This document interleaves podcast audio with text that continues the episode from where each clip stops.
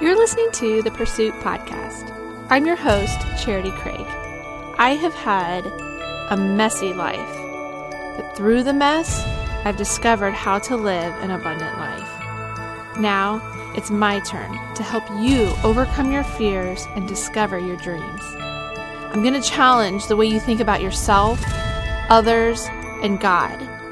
Life is way too short not to live abundantly. Are you ready? Let's pursue an abundant life.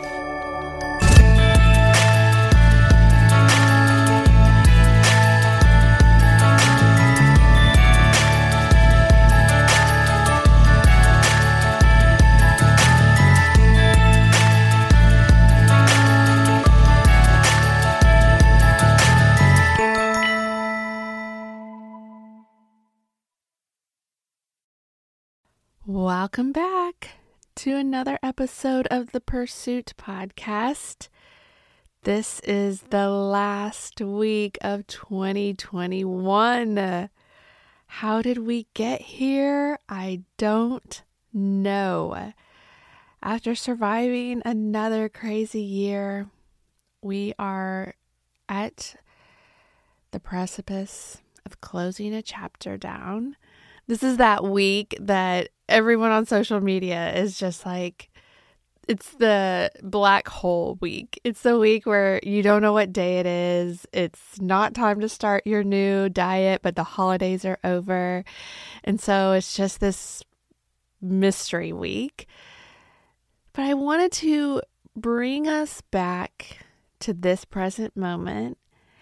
Before we close this chapter, wash our hands of this year. Before we rush off to 2022, I want us to take some time to pause and reflect.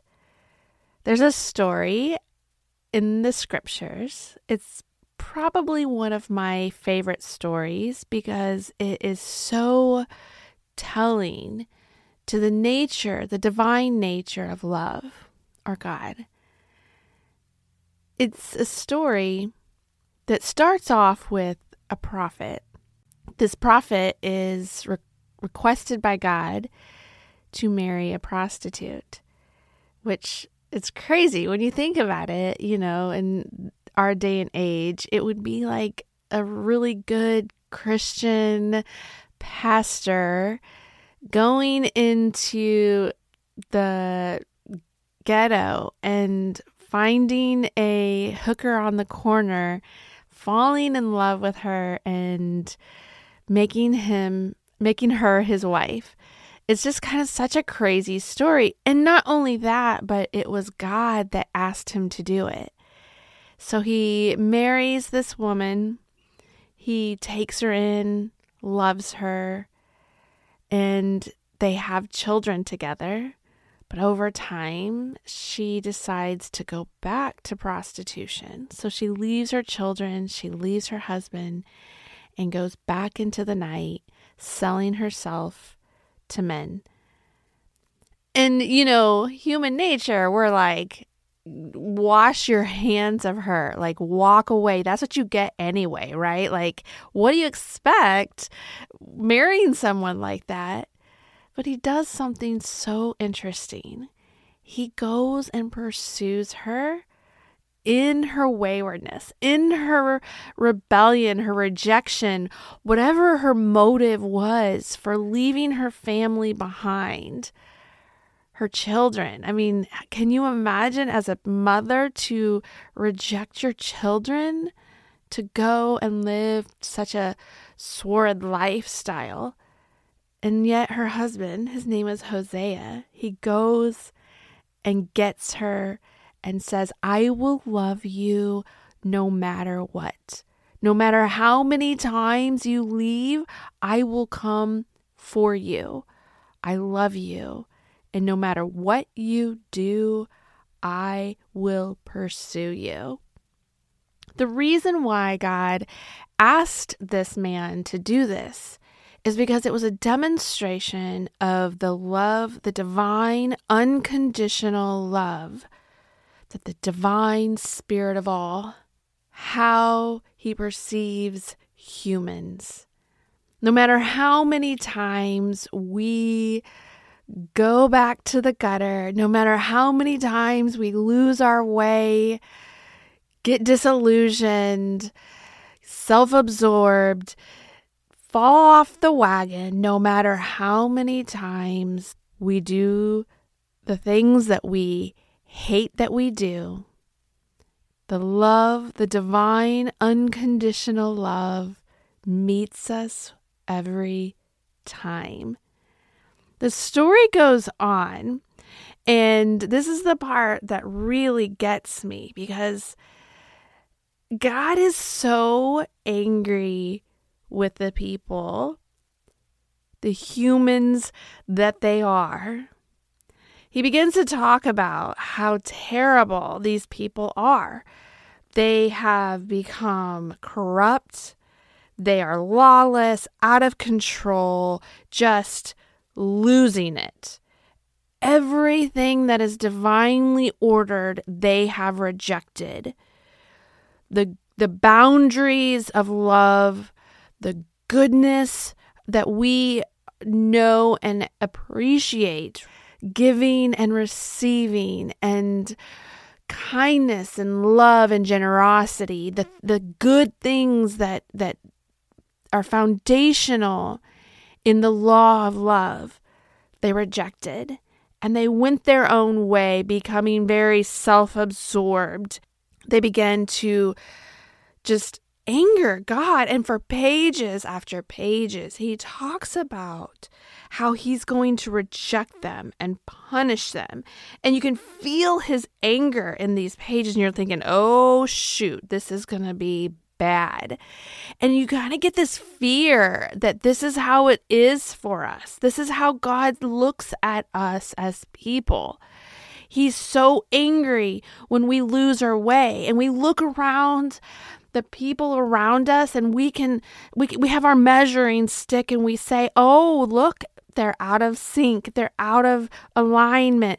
They're rejecting the laws of God. And now look, the bad things are going to happen to them. But there's something very interesting. There's a pivot in the story. And this pivot, I feel, is so many times missed. But there's a brief moment after this raging of God's anger, he pauses and he says something so telling. He says, "My heart is changed within me. All my compassion is aroused. I will not carry out my fierce anger, nor will I turn and devastate Ephraim." Ephraim was one of the groups of people that he was talking about, that he was so angry at. He continues by saying, "For I am God."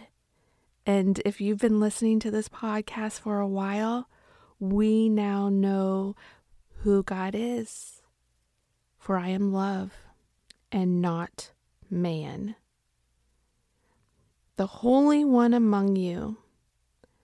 I will not come in wrath."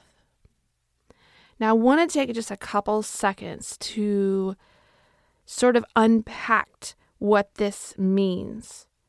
As I began to really pull apart our Christian narrative and really dive deeper, because I feel like a lot of times we've actually missed the whole picture. I don't think even now, as I have begun to really explore the depths of love and this enigma that we've called God, the more I began to just really begin to open and broaden my vision, I realize how much I really don't understand and how much I really don't know. But there's a nugget here for us to take with us. In this knowing, I've begun to understand what makes God, God. What makes love, love. This unchanging, unmoving is a law similar to gravity or similar to electricity. It's unchanging in its nature. It has a set pattern that it follows always. God is just the same. Love is just the same as the law of gravity or the law of electricity, unchanging and unmoving. So even this thinking substance was so angry and saying all the things that I could do to punish you for what you are doing, your waywardness, your rejection of the divine flow that I've established for you. I've shown you if you follow these guidelines, if you stay within these boundaries, goodness will follow you all the days of your life. And yet you rejected these things. And now I can just, I could just punish you for these things. But see, that punishment is outside the structure of the law of love. He said, I am God. I am love. I am not man. It is human nature to punish someone beyond what they have done, right? Somebody does something to us. It is within us to retaliate and to give them what they have done to us. But see, that's not the nature of love. The unconditional nature of love is, I will love regardless of what you respond back to me, because God is love. His very nature is love. Even if outside of himself, the creatures that he created reject and respond with rebellion or hate, his nature does not change. He is the purest of love. He cannot be as man is. You do this to me, well, I'm going to do it right back to you, because that would be changing of his nature. He is not like man. He is consistent and always pure in love. So he says, I will not come in wrath. Well, what does this have to do with the last week of the year? As you continue reading this story, there is another nugget, a page over, that really, really begins to tie this all together. Because it's our human nature, you know. This story was written probably, I'm guessing, maybe like 4,000 years ago. And you would think after 4,000 years, humans would have evolved a little bit. You know, we might have grown in our understanding of who we are. No, not really. We're still pretty dumb, and we have hard head, and it takes a lot for us to learn these lessons and how we can stay in the divine flow. Well, here's the human nature that happens and what goes on. So he talks about what he did. He said, but I am the Lord your God who brought you out of Egypt. So if you don't know the whole story, these are people that were slaves in Egypt. And God, the divine flow, made it possible for these people to be freed from slavery. And he said, you should acknowledge no other God but me, no Savior except me. This divine mind of love. I cared for you in the desert when you were at your most vulnerable place, when you were at your lowest. I cared for you in the land of burning heat. So at your lowest point, I revealed my nature to you. I showed you the divine law of love.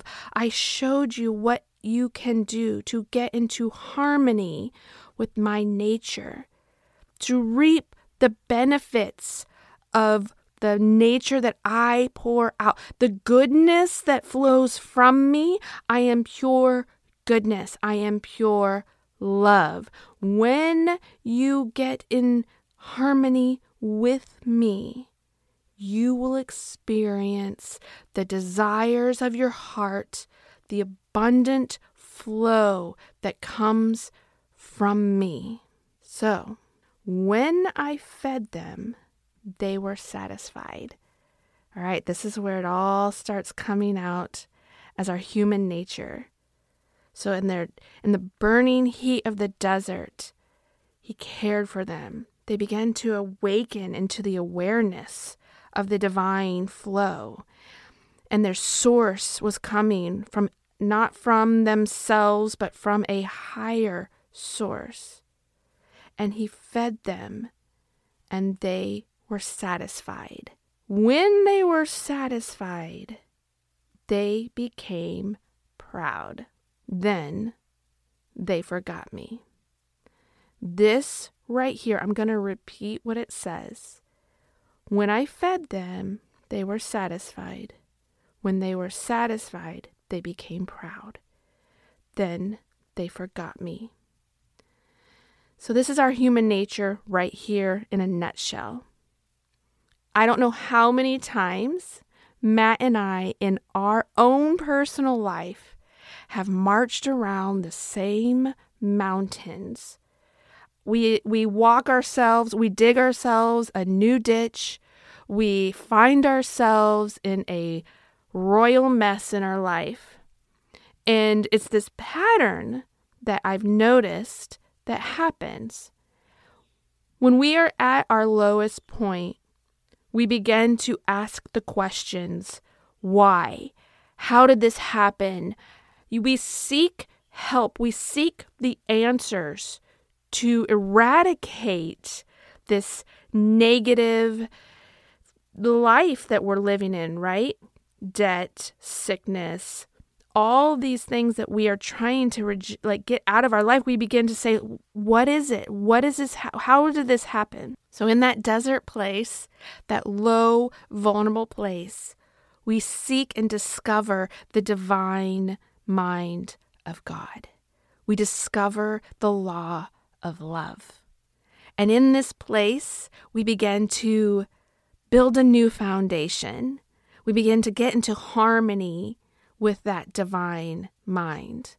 We begin to follow the guidelines, and we understand what I give, I will receive. We are in a humbled place, knowing that we are not the source of all good in our life. We recognize that there is a source beyond us that this goodness flows from. And we begin to reap the benefits of getting in harmony with this. Matt and I can remember when we began to change our thoughts from scarcity to abundance, when we cut out all negative talk out of our vocabulary, and we began to keep our eyes focused on goodness, what we said. We were constantly eat, sleep, and breathing the divine, abundant flow of love. We begin to see and feel the benefits in our life. We begin to grow financially. We begin to have more freedom in our life. We begin to have opportunities show up in our life, and our life became so much better. But then what happens after you're fed? You're satisfied. And when you're satisfied, you become proud. What happens when you become proud? Unconsciously, subconsciously, you begin to slack on your good diligence, your hard work. You begin to kind of sit back on your haunches, and you kind of, relax and just kind of think, I got this. I got this. This is amazing. And you begin to slip back into your old ways, meaning you're not so grateful. You sort of forget that it's not you doing this. And you kind of think, hey, I got this. This is good. And you begin to slip into your old ways. And that pride is just simply saying, and you, I don't think any of us are believing in this nefarious sort of way that we elevate ourselves above God. I think it's just sort of a laziness, a childness, a self-absorbedness. You know, he remembers how we are made, and we never really go beyond a child mentality. We're very self-absorbed as humanity. And so we become proud. We think, hey, I did this. And you know how many times Matt and I have been in that place? We get in that place of like coasting because we think we've arrived, only to bump, boom, crash back into the gutter. And that's when we forget. And this is really the point of this entire episode is I have it written down. I have two phrases that I have written down. One is be wise in love. Be wise knowing that love has a set standard. And I do not have to fear that he will deviate from his truth.